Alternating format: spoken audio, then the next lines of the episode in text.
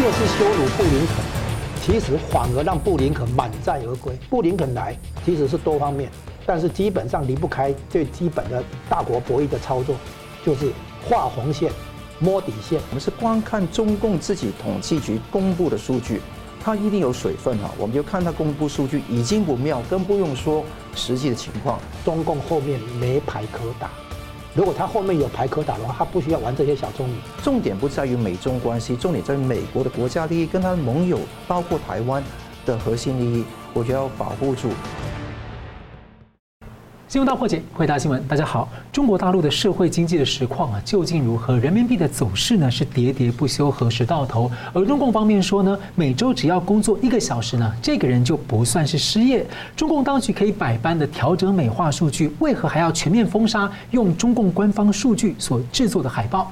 中南海呢，将要推出个重大的刺激经济方案，是找对问题了吗？那中共呢，为什么要羞辱对待来访的美国国务卿布林肯呢？那习近平呢，在会。借比尔盖茨的时候说，寄希望于中国人民。不过民调之前才显示啊，有八超过八成的中国人呢，对中方呢是负面反感，超过四成是看作敌人。那么六月十八号呢，拜登政府啊，这个是一个最后期限，就是需要依照法律来公布 COVID-19 病毒源头的情报相关的所有情报，并且向国会提交。那个美国方面呢，国会。或者政府有可能会追究中共的疫情责任吗？我们介绍破解新闻来宾，资深政经评论家吴佳龙老师。啊，主持人好，桑普律师好，各位观众大家好。时事评论人桑普律师，主持人好，吴老师好，各位观众朋友大家好。欢迎两位哦。美国国务卿是八、十九日两天呢访问北京，那么呢，中共派司长接机啊，算是羞辱式的对待啊，没有红地毯。照片中呢，他一步迈过了地上红线啊，被认为是在反映美中之间的关系啊。中共派外长秦刚呢谈了五个多小时，而近期呢，中共也在举行统战台湾的海峡论坛。美国最近呢是把焦点呢对外的焦点放在呢印度总理莫迪二十号访问华府，认为呢会是双边关系的重大转变时刻。那所以我想请教桑普你怎么看啊？布林肯访中这件事，五年来也是二零一八年以来第一次国务卿访问中国，是这个突破性的发展，也是拜登政府这个上任以来最高层级的美国官员访问中国。那这一次的那个访问呢，那大家也原先没有期待。六月十四号，美国官员已经见记者说，这个就千万不要有期待，有什么突破，只能够说是那个僵冷的情况会继续哈，会那个不会融冰，也不会说完全有突破性的发展。那主要谈的是三个方面，我觉得说中呃美国在行前都已经跟中共讲清楚了。第一个呢，建立危机管理机制哈。我想这个地方彼此达成某一些共识，那就等于说以后秦秦刚也会回访中国。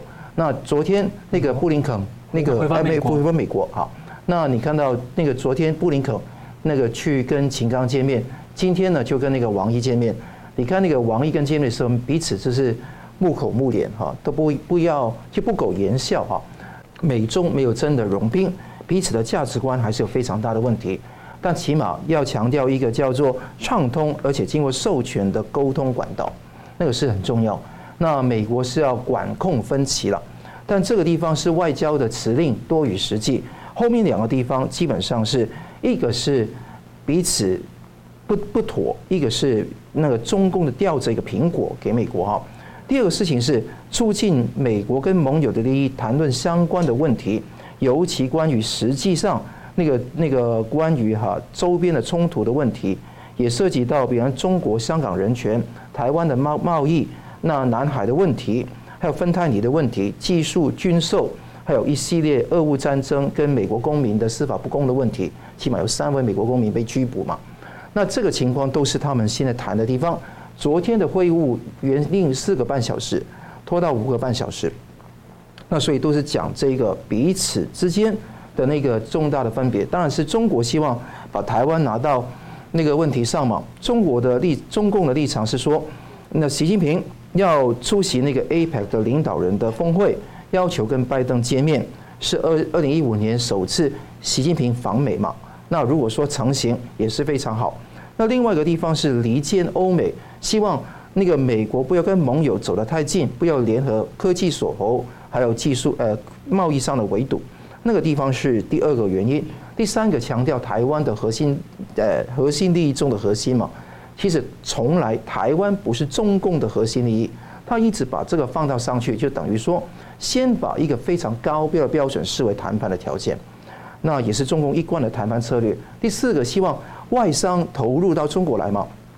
我们下一节讲到中国的经济有多么的沦落。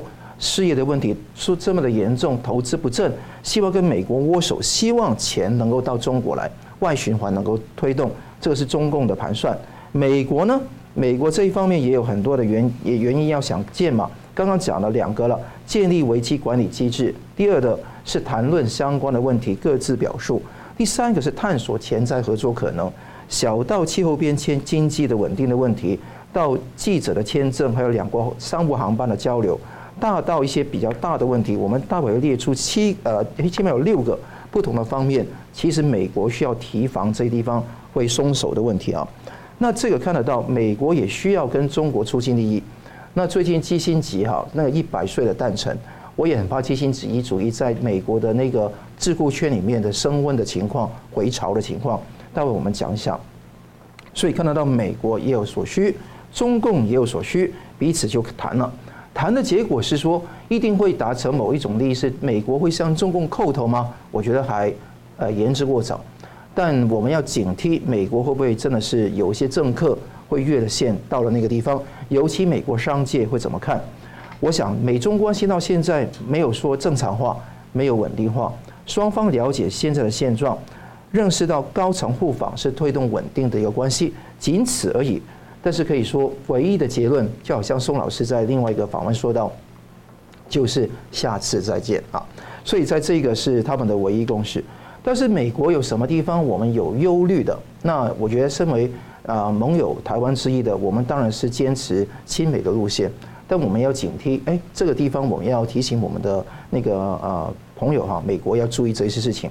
第一个是美光被中共制裁。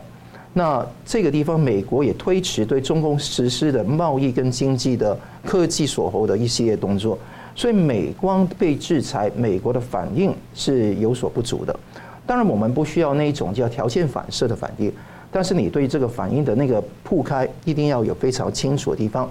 尤其我们讲讲到凯盛荣英等等那个资产的那个那个叫做国际咨询公司啊，就是他们的那个尽职调查公司，他们被。Down rate 就是被那个呃突击检查这个问题也是非常的严重，所以这个地方美国要不要说些话，做些动作？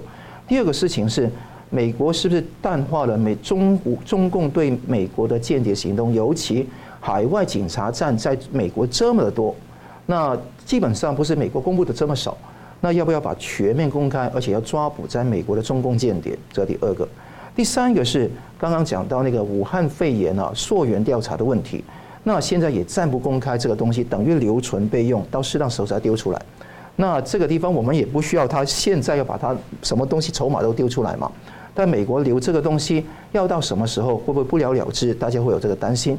但我相信这个筹码一直在现任总统跟下任总统都会有这一个绝对的能力，把这个筹码留存备用。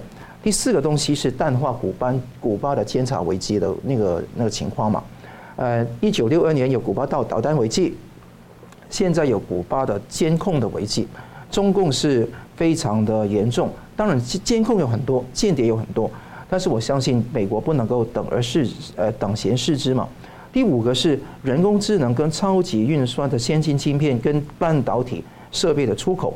美国的拜登政府可能延长现在一年的豁免许可，等于说可能豁免，可能扩大，让那个美国的公司呢能够在中国呢生产出售这些人工智能跟超级运算的先进晶片跟技术。那这个地方呢，我们担心这个地方会形成一个科技锁喉的一个突破口，但我相信这个比较难，因为说美国用的很多，对中共用的很多晶片，基本上都涉及到一些比较。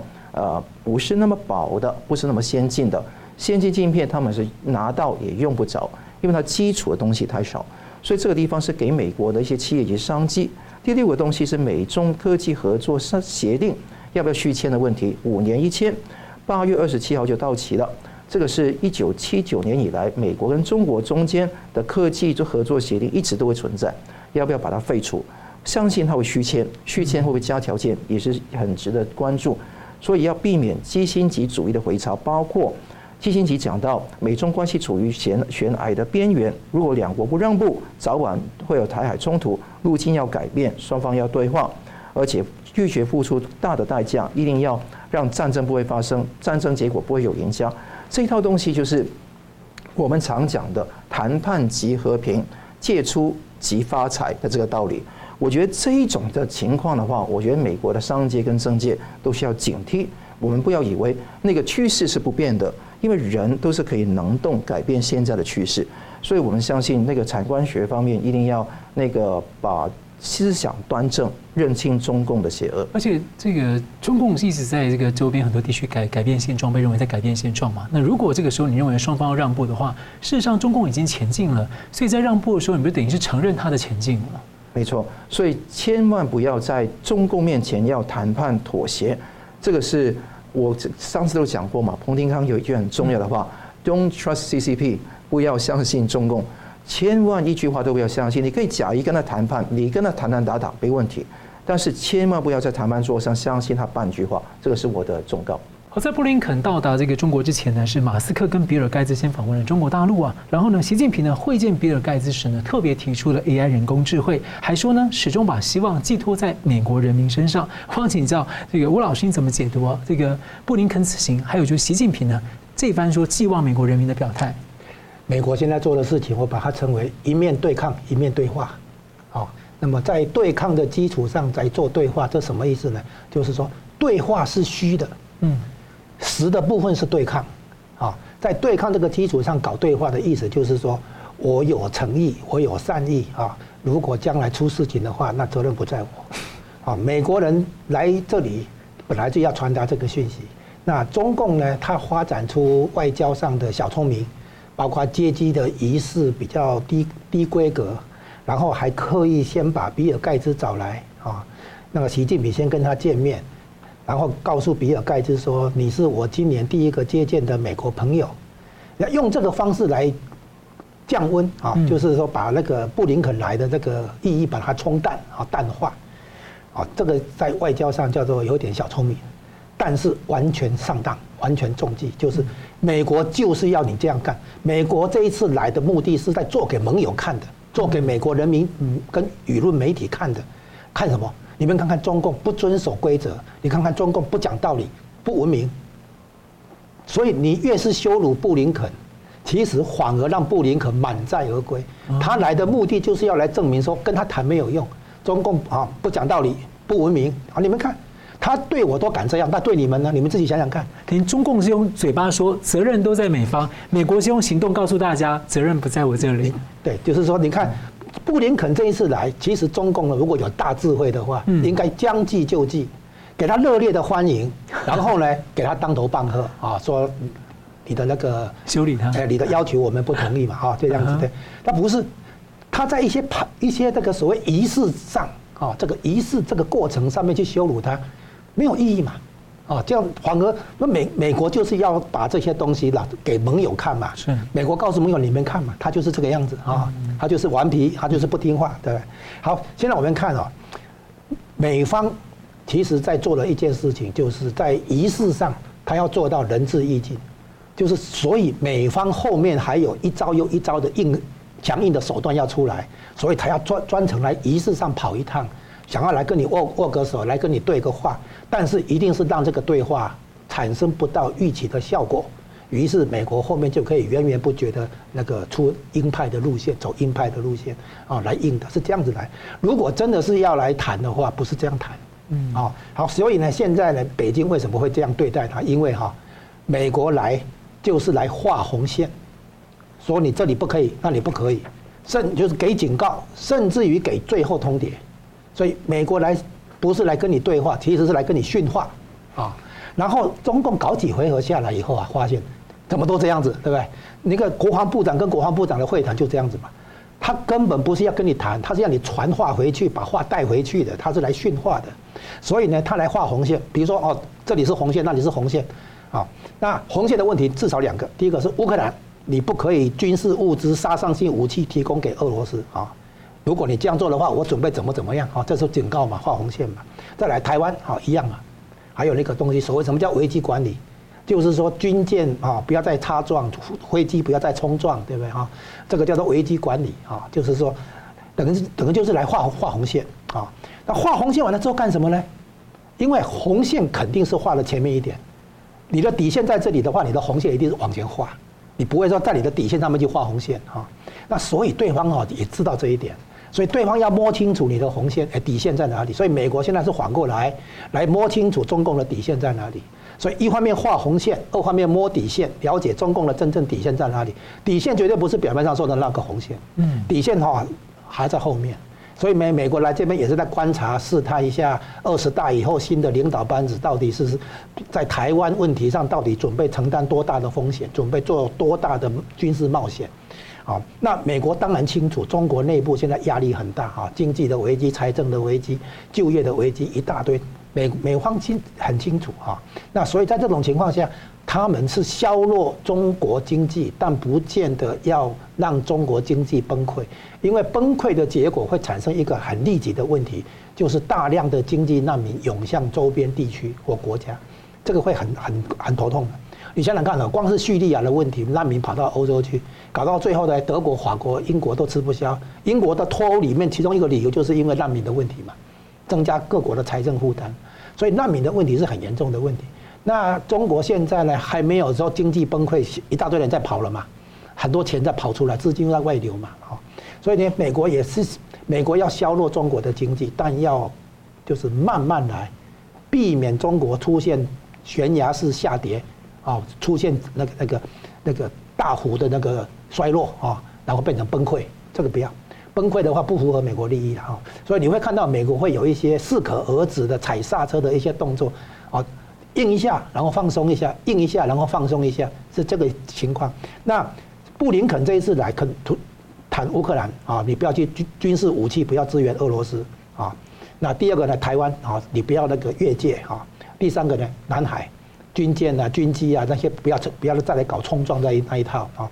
至于人权的问题，应该谈的不多。其实他们应该回到一个最根本的问题，就是二月五号本来布林肯要来北京访问。当时因为间谍气球的事件推迟，那么这一次你来，你总要对间谍气球事件有个说法，比如说你应该要求一下中方解释一下你那个间谍气球到底什么意思，对吧？你源头要回到那个当初嘛，当初的那个原那个整个访问会推迟的一个根本原因，就是因为间谍气球事件，美国对中诶中中共对美国的红色渗透啊这些问题啊，那一样的那个。情况，红色渗透也在台湾嘛？那今年台湾下半年是总统大选，所以呢，布林肯来其实是多方面，但是基本上离不开最基本的大国博弈的操作，就是画红线、摸底线啊。然后呢，比尔盖茨来，中共很以为这个小聪明就是什么以民促官，以商促政啊，这玩一样一一一样这一套逻辑。然后呢，先让比尔盖茨来跟习近平见面。啊，让那个布林肯来好像不是怎么特别啊，其实是想压低这个分量哈。他因为什么？表示一件事情，中共后面没牌可打。如果他后面有牌可打的话，他不需要玩这些小聪明，不需要在仪式上去羞辱对方，不要在那个啊还可以把比尔盖茨先找来见个面这样子，不需要玩这一套。然后中共之所以玩这一套的话，有一个另外有一个重要原因就是拜登在白宫接见印度总理莫迪来访。所以对中共来讲的话，你什么意思？你国务卿来跟我谈，结果你总统是在跟印度那边谈，对不对？那所以呢，中共为了那个自己的那个谈判上能够站稳脚跟，哦，就玩了一些小小技巧、小花样哈。那一一个大的那个那个情况就是大的那个角度来观察，就是中共后面没牌可打，嗯，所以不得不再作为玩一些小聪明、小技巧，哦，大局来讲还是在美掌握在美国手里，嗯，是。感谢休息一下，我们将来谈中国的经济实况。而中共呢，打算出台一个重大的经济刺激方案，能够有效吗？我们休息一下，马上回来。欢迎回到新闻大破解。中国大陆的经济情况实在很不妙，那数据越来越难看了。官方数据啊，青年失业率就超过两成，而且中共方面还透露，每周工作一个小时就算就业啊。那最近呢，中共二零一六年主导成立的亚投行啊，用来募资搞“一带一路”挑战世界银行的，他的加拿大籍的主管呢出逃揭露，中国共产党在里面操控，加拿大政府呢已经冻结，而后续呢说不定会退出。苏宝先请教桑普，你怎么看中国的经济现象啊？再来就是说，呃。美国将带头否定中共这个主张的开发中国家地位，还有亚投行的情况这样子啊，看起来他在他这个国际上的这种资金的金融工具啊，后续可能会出现什么样的问题？嗯，我先讲中共现在中国大陆现在的经济状况啊，是非常的不妙。呃，我们从十几个数据都看得出来，这个问题很严重。我们是光看中共自己统计局公布的数据，它一定有水分哈。我们就看它公布数据已经不妙，更不用说实际的情况。第一个是出口的问题。六月七号，中国海关总署公布的数据，五月的出口两千八百三十五亿美元，呃，减了七点五帕，原先估计只减一点八帕，非常严重。进口也乏力，那这个地方进出口都有问题，出口严重，因为三头马车嘛，出口、投资跟消费，那你出口这个乏力，外循环根本是没有办法。第二个地方是生产的问题。生产有所谓的制造业采购经理人指数 PMI，那从四月的四十九点二跌到五月的四十八点八，这个是低于荣枯线，也是可以看得到生产开始就萎萎缩的局面。李李强国务院总理说，中国经济复苏不稳固，何来复苏？当然没有稳不稳固的问题嘛。那另外第三个当然是物价，你看到 CPI 是反映通膨的一个重要重要指标嘛。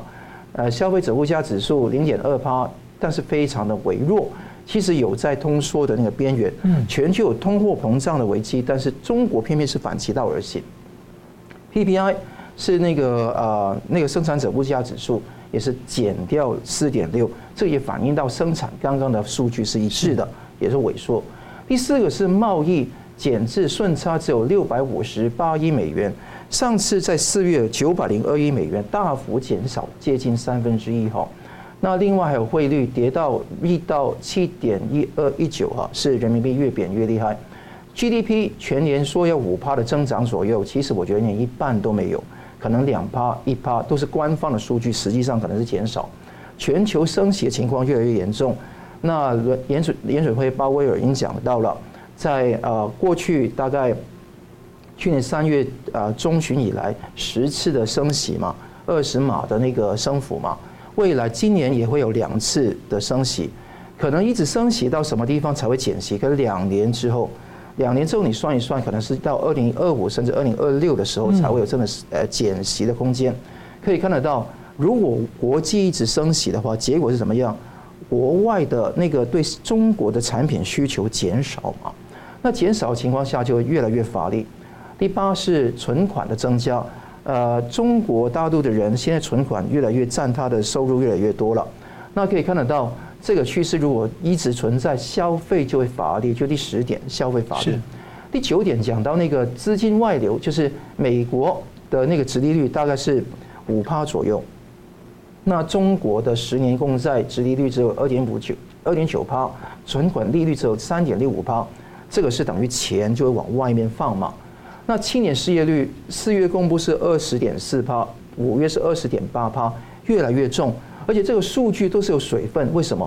因为它的统计里面说，一周工作一天就算就业了。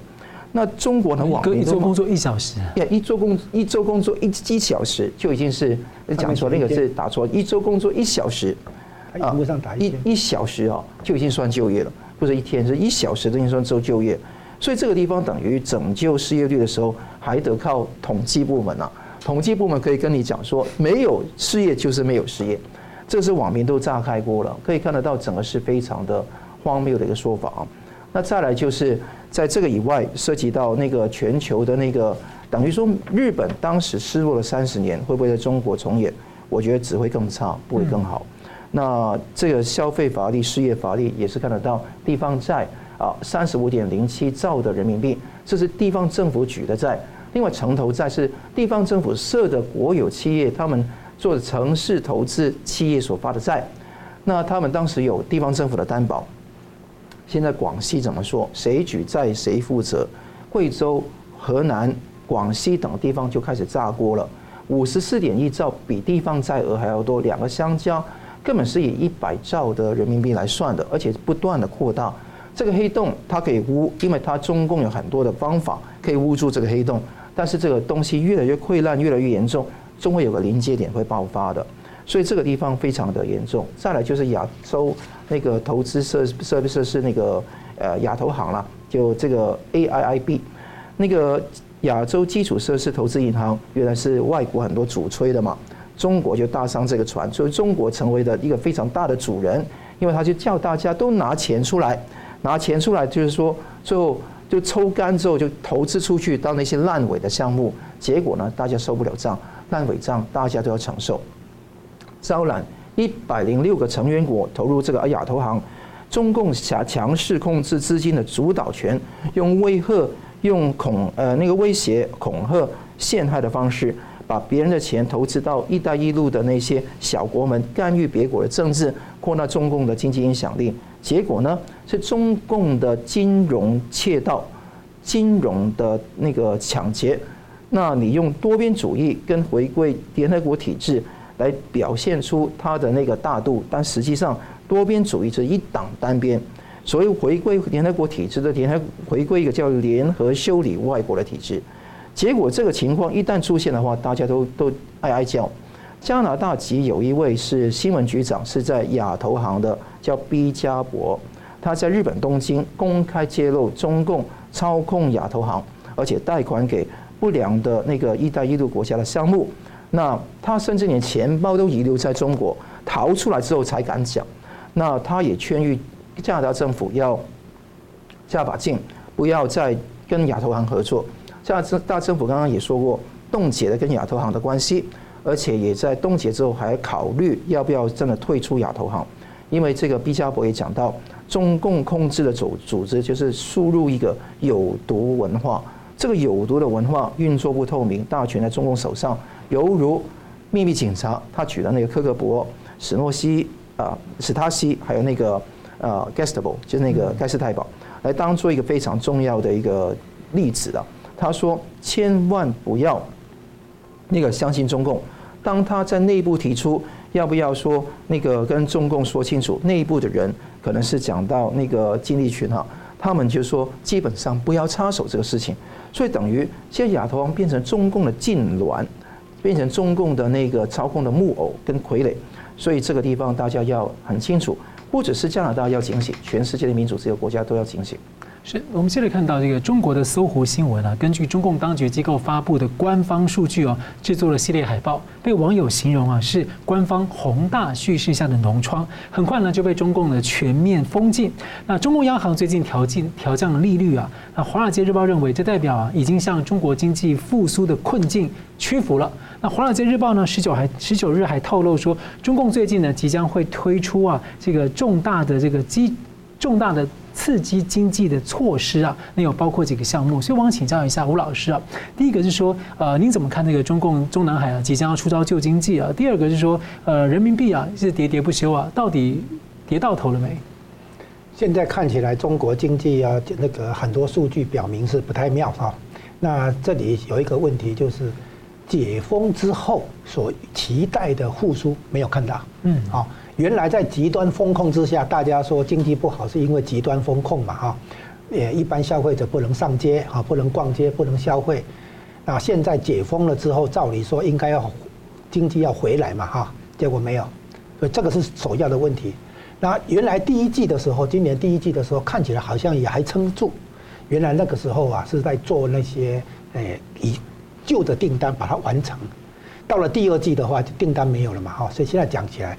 解封之后之的那个复苏之所以落空，第一个流失的订单没有回来嘛，啊，因为你极端风控期间流失的订单没有回来。第二个呢，那个流失的就业机会没有恢复嘛，啊，对，然后再来呢，流失的那个信心没有回来嘛，再来地方政府流失的那些财政收入没有回来嘛，啊，因为地方政府因为房地产的问题，它很百将近四成的这个。土地转财财政收入没有恢恢复嘛？哈，你可以看到，解封呃极端风控的时候造成的打击，在解封之后并没有因此就回到正常嘛，哦，就是没有恢复到正常嘛，流失的东西没有回来嘛。再来的话，严格讲来哈，极端风控造成的打击目前还在继续，这个就很像说你出了车祸，我是你啊，我是说有人出了车祸，嗯，然后呢，他受了伤。车好像出院了，他其实还没有完全复复原嘛，他还在承受那个车祸造成的那个打击哈，还在影响他的身体状况嘛，类似这个道理。所以极端表面上解封了哈，但是呢经济没有回来。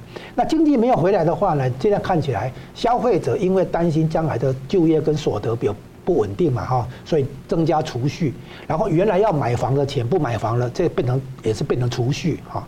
然后呢，另另外呢，有些人就赶快把呃把钱转出去啊，就是现在离开的人很多嘛，啊，这个比如说有人说，大概大上海地区走了一万多人，带走的钱是四百亿美金啊，啊，就是说现在有很多人在所谓的这个出逃嘛，啊，所以你可以看出来，这个经济数据的背后进一步反映出信心的危机了啊，那消费者的信心、投企业的信心啊、外国投资人的信心等等啊。那所以呢，很利用很多管道，很多那个钱哦，都在往往外跑，啊，可能也会利用一下香港，拿香港做中继站，有没有什么办法能够让中国政府、中国当局能够应对一下目前的经济危机？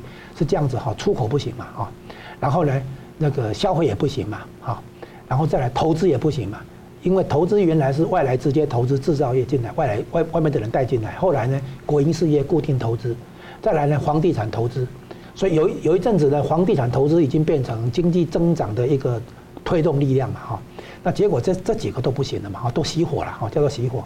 那照理说应该要推出新的经济增长动能，主要来源哈，就是我在我们之前讲过了，就是民间投资。可是，在中共的思维里面呢，在社会主义经济这个架构里面，没有什么民间投资这种概念。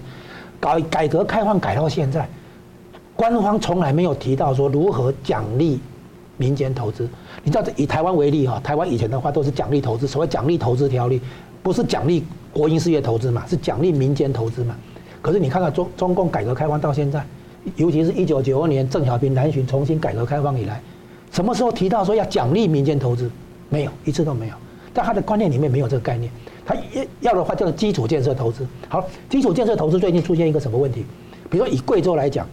崇山峻岭当中盖那个桥，哇，工程美学，可是呢，是经济的苍凉，根本没有流量，根本没有运输那个那个运量嘛，没有没有那个量出来嘛，啊，那所以呢，结果就变成说，工程上很漂亮，好，克服了很多难度，很很很可以参观的哈，但是呢，没有经济效益。然后呢，你要维持这些营运的话，又有一笔开销。然后你当初盖的时候，那个借钱来盖的，又要还债务。所以搞了半天，基础建设投资变成经济包袱，变成财政包袱，也变成金融的包袱。那现在看出来不能这样搞，所以当初呢，那个有所谓的去产能，变成产能过剩，去库存啊，像房地产就是去库存，再来去杠杆，叫做供给侧改革。习近平那个时候推供给侧改革，坦白讲没有错。为什么？因为金融海啸之后，那个温家宝总理那个时候推的那个四万亿刺激，就是搞出这样，表面上有 GDP 成长，这个以台湾来比喻的哈。你把马路的那个人行道，那个砖头全部翻开，然后再重新铺新的砖头，有没有 GDP？有啊，有没有可持续性？没有啊，没有创造经济效益，就是把预算花掉了改的那个概念。所以呢，现在中国大陆如果是搞基础建设投资的话，一样完蛋，因为现在所有投资，你看高高铁已经就是听说只有北京上海这一条线有赚钱，可能这条线也不赚钱的，其他这几条线都是亏钱的。那高速公路盖了也是亏钱的，桥梁、铁路、青藏铁路那都亏钱的。你搞了一天没有经济效益的的那个基础建设，这个 GDP 成长只是当年你钱撒下去的时候有统计上的 GDP 成长，没有意义嘛？到现在还在搞这个嘛？所以呢，你看他现在没招了嘛？哦，然后呢，降息降息是这样了，中央银行表态一下说我也在干活这样子而已了，因为现在不是流动性问题嘛。现在是什么？现在是那个信心问题了嘛？还有呢，现在是整个经济动能熄火的问题嘛？你你现在不是流动性问题嘛？所以中央银行这个东西没有办法解决问题，但是它必须表态，必须做一些事情出来，这样子而已。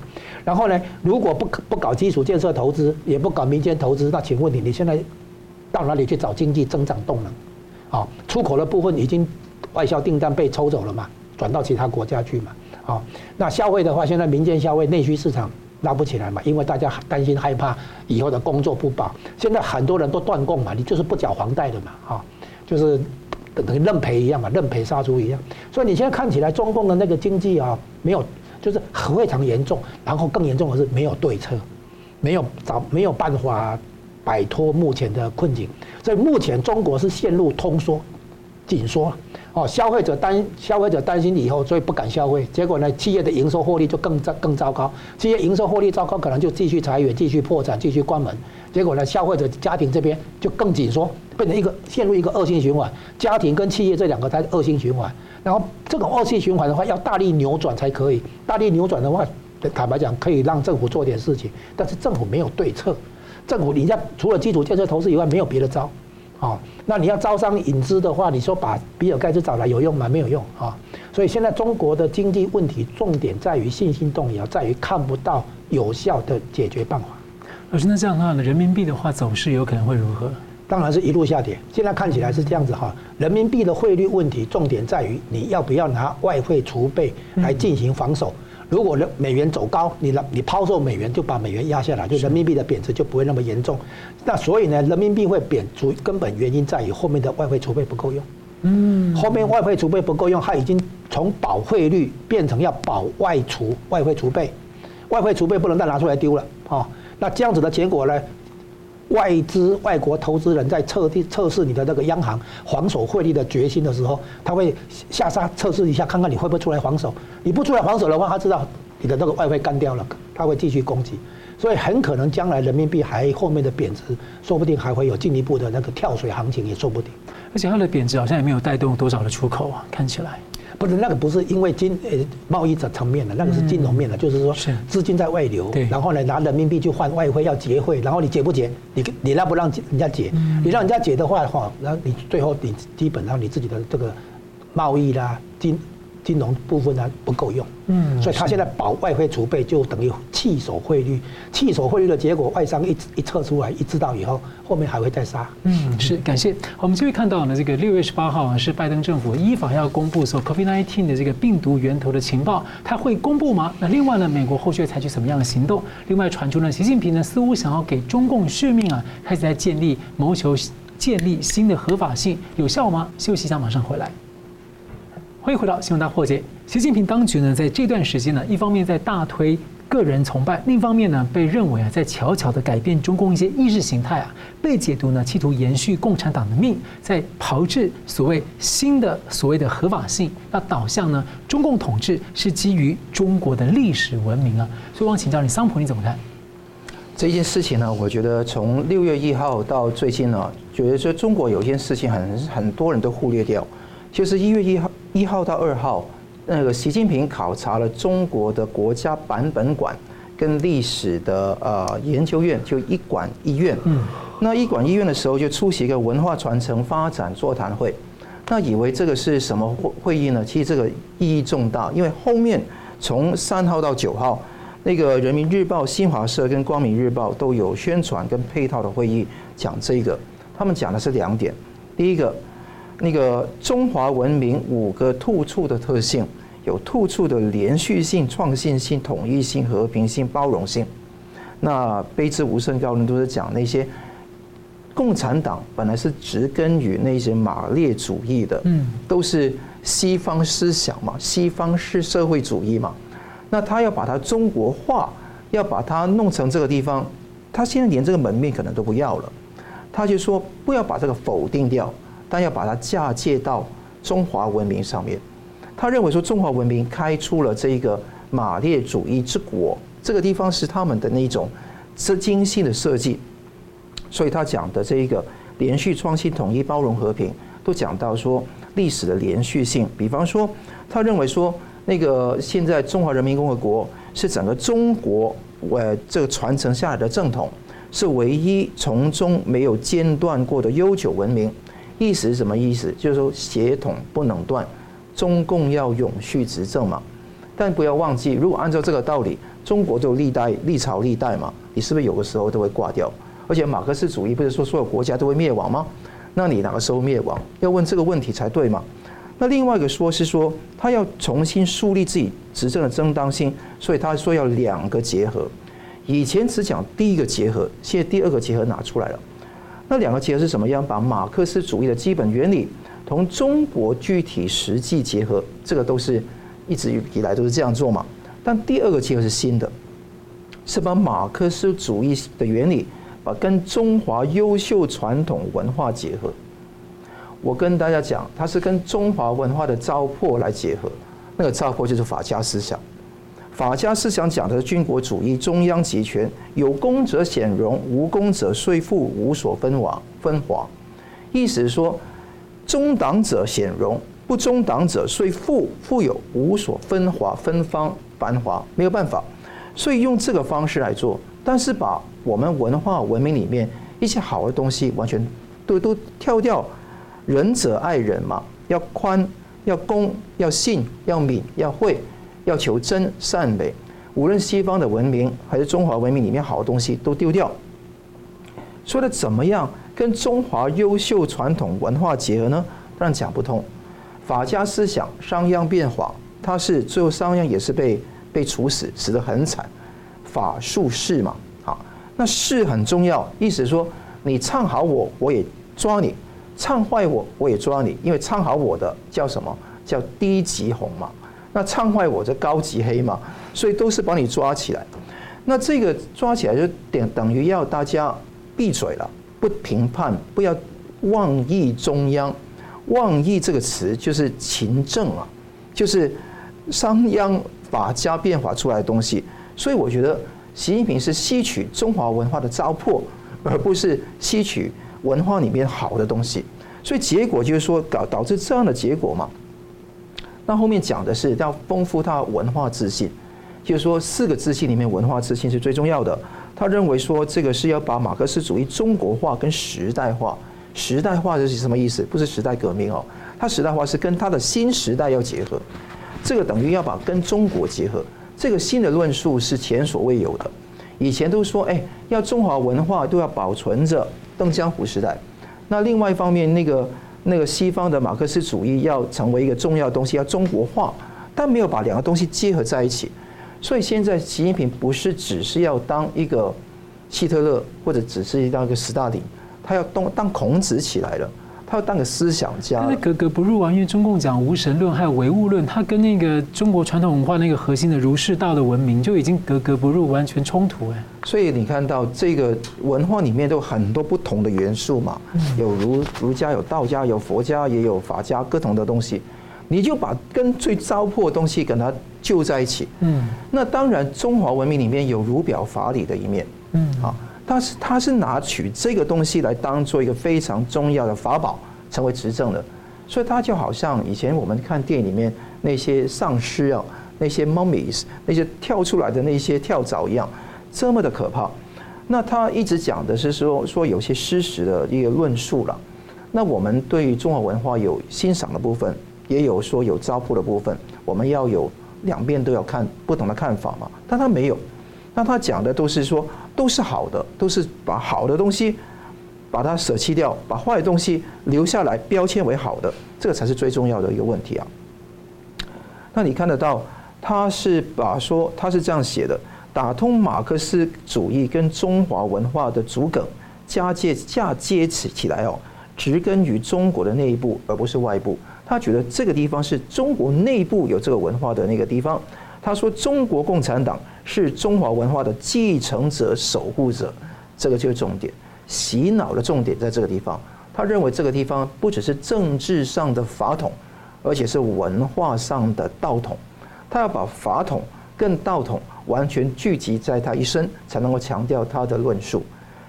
你看到习近平啊，一直以来有一个软肋，是那个毛泽东没有的。”毛泽东一个地方是个人崇拜非常旺盛，对不对？大家你看到好像那个着了魔一样，就是膜拜那个毛泽东。习近平想要的结果就是这个，但他要怎么样达到这个结果？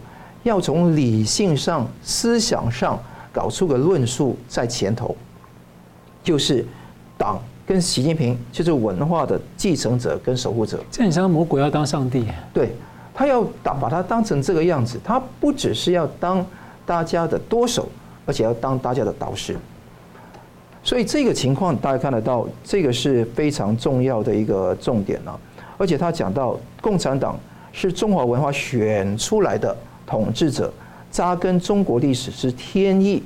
他认为说，历史选择了共产党，所以你攀附权力是对的，因为你攀附历史正确的一方。那这个做法就已经到了一个非常荒谬的地步。那你看到巩固中华文文化的主体性，就是要靠习近平思想。所以等于说，他把他完全偷梁换柱，最后把他自己思想居于一切之上。所谓的中华文化的什么连续性、创新性、统一性、包容性、和平性，都是狗屁不通。你再想起比较毛泽东时代，破四旧立四新，批林批孔批周公，当时搞大搞斗争，请问这些东西是中华文化的延续吗？那你也不批评文化大革命，继续说这个是历史的一个转折。那也不可可以说是灾难，那是你能说得通吗？二十年前，中共有个学者叫甘阳，他讲了通三统，就把马克思主义、西方的那个文明跟中国通起来，他觉得这个地方就是一个辩证的综合。结果呢，当然是完全说不通。我想写这一番话的不是蔡奇啊，他没有这个能力。写这一番话可能是中宣部的部长李书磊，嗯，专门是来这样做。被称之为北大神童的李书磊写的就是这一些东西，你看得到那个中共是有多么的邪恶，跟多么的那个离谱，他会把这个东西都在一起，他知道大家不相信，他也知道自己不相信，但他要让大家表现出相信的样子。这个才是我们看得到现在中共最可悲的地方。好，我们接下来看这个美国啊，会不会追究这个 COVID-19 的病毒源头跟相关的疫情责任？一直是中共内心的心病啊。那拜登呢，三月份签署了国会法案，情报机构呢在九十天内要公开 COVID-19 的所有的源头情报，而且呢要把所有的信息提交给美国国会。这情报如果一旦公开的话，可能冲击许多国家跟中共的关系啊。那么呢，呃，原定呢这个依照法律是六月十八号星期天呢、美国时间是公开的最后期限。那目前呢，我们还没有看到拜登的政府的行动啊。那外界猜测会不会有可能延期呢？共和党人就已经在敦促拜登要遵要守法了。那近期呢，有几家的重量级外媒报道，这个 COVID-19 的病毒源头啊是武汉实验室，而且还披露呢共军的生物武器实验的。那美国众议员在六月十五号也提出了一个 HR 四一四二号法案，让美国人可以向中共呢要求疫情赔偿。所以，我想请教一下吴老师，你怎么看这个就是？疫情追究的问题，有关病毒病毒跟疫情追究的问题哈，我们设想一下，就是如果你这个病毒是分成三个阶段，就是三个步三个环节，就是第一个，它是不是被蓄意投放还是意外泄露啊？因为这个病毒毫无疑问是来自实验室啊。现在问题在于说，来自实验室，你是蓄意投放这个病毒的，还是说你是意外泄露的？这第一个啊，这是病毒来源。第二个呢，就是。你疫情的隐瞒，他隐瞒疫情，这个跑不掉了啊！这个部分，你说你是不是蓄意投放？可能还要更进一步的证据啊，来资料。但是呢，这个这是蓄你是你是意外泄露还是蓄意投放？这里可能是两个都有。据说当初是个二零一九年九月十月的时候，已经开始准备那个拿病毒投放是针对谁？你想想看那个时候什么事情？香港反送中，那个时候如果病毒出来的话，可能香港就不能大大型集会游行。原本听说是有这个想法，然后利用什么？利用一九年十月下旬的那个军人运动会，世界军人运动会啊，准备那个时候，结果呢，在过程中自己意外操作不不慎，意外泄露，所以他可能是既有有心投放，又有意外泄露，双双重。但是这不管，因为这只是第一个环节。第二个环节什么？蓄意隐瞒，他因为隐瞒，他有隐瞒，所以第一个是他是不是蓄意投放，或者他是意外泄露这样的一个追究。第二个部分是蓄意隐瞒，他疫情哈，他这个蓄意隐瞒了哈。啊，第三个呢，蓄意扩散，什么意思？他让武汉的人可以出国，但是不能到上海、北京嘛，啊，所以这个就是扩散的问题。所以呢，投放、隐瞒讯息的隐瞒跟扩散，那后面这两个他跑不掉了，就是他隐瞒疫情跟这个蓄意扩散这两个责责任他跑不掉了。现在在追究的只是说他一开头他是当做生物武器，当做病毒战哈，对全全世界发动这个生物战，还是说他是真的是不小心意外泄露，是这样的问题而已。那这样的问题的话，就用到情报啊，用到内部哈，从内部拿情报这个问题。可是即使没有这个问题，光是蓄意隐瞒跟蓄意扩散这两件事情，其实罪名已经成立了。好，这样讲到索赔哈，就是美国自己的索赔，还要不是美国自己，他还要帮，就是所有受害的国家是一起索赔，联合索赔，联合索赔下来的话，金额估计会超过一百万亿美元。哦，那你说扣押中共的国债，国债现在不到一万亿，不不到一万亿，他要要索赔的是一百万亿，你搞清楚这个差别。一百块钱你只索只扣人扣人家一块钱没有用哈，就是这一万亿里面现在已经卖掉一些了，现在可能在九千亿美元上下，八千九百亿上附近这个附近，对不对？我远远不够那个应付赔偿啊。然后呢，把中国人民银行的所有外汇储备三点一兆啊，三点一万亿的话也不够。索赔的额度哈，这个绝对超过六十万亿，应该会走走到一百万亿，联合其他国家一起来。所以现在问题已经不是那个那个扣押什么中共国债这种小这种问题，啊，那所以现在我们有一个假设，就是说如果他是蓄意投放，因为那个实验室里面哈，根据 SARS 那个架构，还有再去加东西加东西，所以架构很相似，基本结构很相似，但是呢，那个因为合成的关系，它加的那个料不一样的话，就变成不一样的病毒。据说武汉实验室这样合成出来的病毒有超过一千种，啊，另外一个不在武汉实验室，在云南那边的实验室的叫什么你知道吗？就是鼠疫黑死病的病毒，鼠疫是在云南那边，所以武汉疫情爆发以后，习近平没有去武汉嘛，后来是叫那个李克强总理去嘛，对不对？习近平去哪里你知道吗？去云南，就是去看那个另外那个病毒实验室里面的那个鼠疫的那个病毒。好，那现在讲下来，就是如果是蓄意投放，如果哈，那一旦疫苗被研发出来，大大规模接种，然后疫情开始缓和，然后你会，如果你是疫苗是投放的人，你会担心什么？你会担心别人开始来寻找，哎，这个病毒源头，开始来来追究责任，开始来索赔嘛？就是病毒探探源啊，病毒的源头，然后来追究责任，然后索赔嘛？三三部曲一路下来嘛，那怎么办？怎么打发？释放新的病毒，让疫情卷土重来，然后大家又忙着对付疫情，没有时间来追究你的责任，是变成这样嘛？所以你后看后来发生什么事？第第一年的时候，大家开始抢疫苗嘛，记不记得？我们大家都在抢疫苗，抢疫苗以后发现什么？英国变种，后来又出现什么？印度变种，后来又出现南非变种，有没有发现？然后最近的话。中国大陆自己又有又看到一些新的变种，好像第四代病毒有没有？其实这个反过来证明，很可能当初是蓄意投放者手上有掌握各种病毒，然后呢，等到疫情一缓了，他就是放出来；疫情一缓了，他就放出来。有这样的猜想啊？哎，对，如果他是蓄意投放的话，如果他是意外泄露的话，他可能就是面对的情情况，他肯定要付代价，但是比较有限。我真的是意外泄露啊，是这样。可是现在看起来，他不像是处理意外泄露。他的处理手法看起来比较像是蓄意投放，然后要遮掩，然后就这样的。如果是这样的话哈，那疫情不会结束，还会没完没了。这里病变种一下，那里变变种一下，一直有新的病毒会被投放出来。到最后，除非什么？除非内部有人哈揭竿而起，有人把这个这个良心发现啊，把这个事情抖出来。不然的话，如果是蓄意投放的话，等到大家要来追究责任的时候，他就会再丢新的病毒。这个也是为什么美国按下不表，先压下来，因为担心对方又开始投放病毒，你追究没有追究到，结果反而疫情又被恶化，啊，扩散是这样子来。所以呢，是美国永远有这么一招，就是追究病毒来源，追究病毒责任，然后索赔。这个绝对是美国手上的一一个武器了哈，一个对付中共的那个武器。那中共也心知肚明，他也知道，所以他怎么办？如果他让疫情真的缓和下来，大家都真的解封正常化了之后，绝对要来追究病毒源头，绝对要来这个做独立调查，然后绝对要来追究责任，然后大量索赔嘛。那你如果你是中共的话，你能够让事情走到这一步吗？不可能。所以估计，如果是蓄意投放，当初如果是蓄意投放的话，或者蓄意投放下不小心泄露综合体的话，那他肯定不会把一千多种病毒锁在实验室让让白白浪费掉，他肯定会这里那里的话用。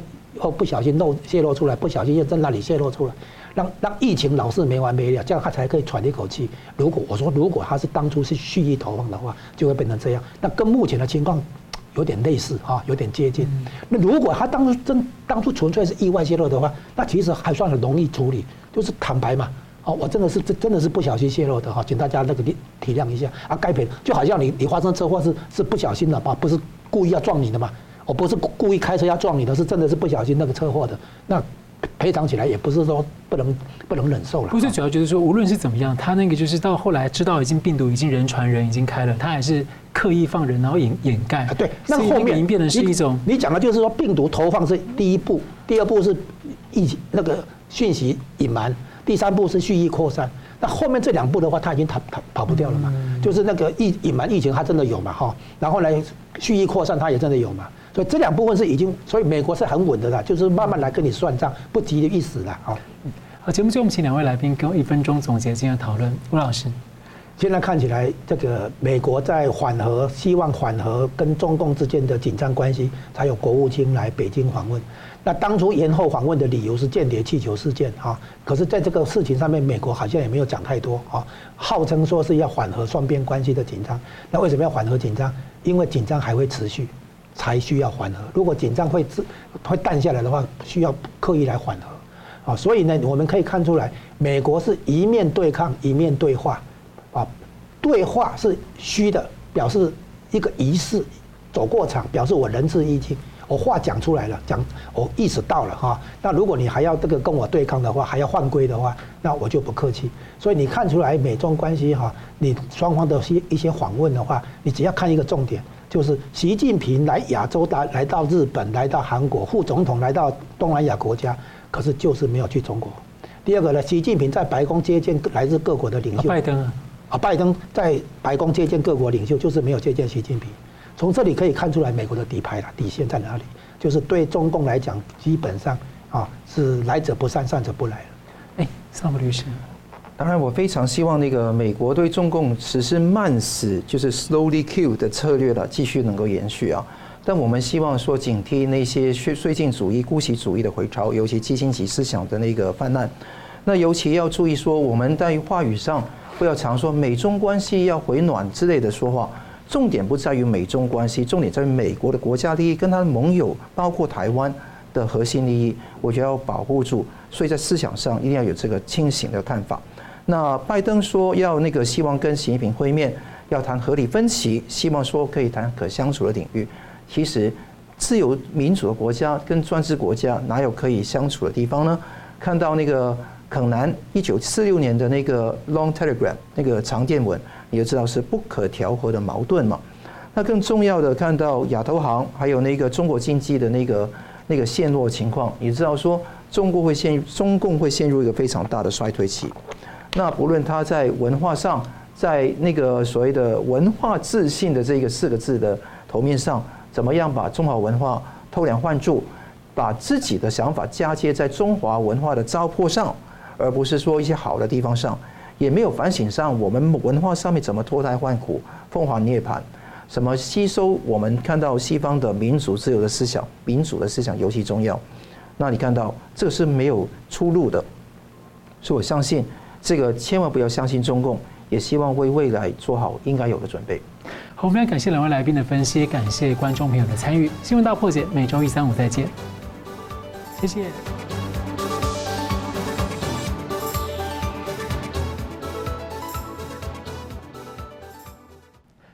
如果您喜欢我们的节目呢，请留言、按赞、订阅、分享，并开启小铃铛。那么，感谢各位呢长期对我们的支持。新闻大破解团队呢将持续为您制作更优质的节目。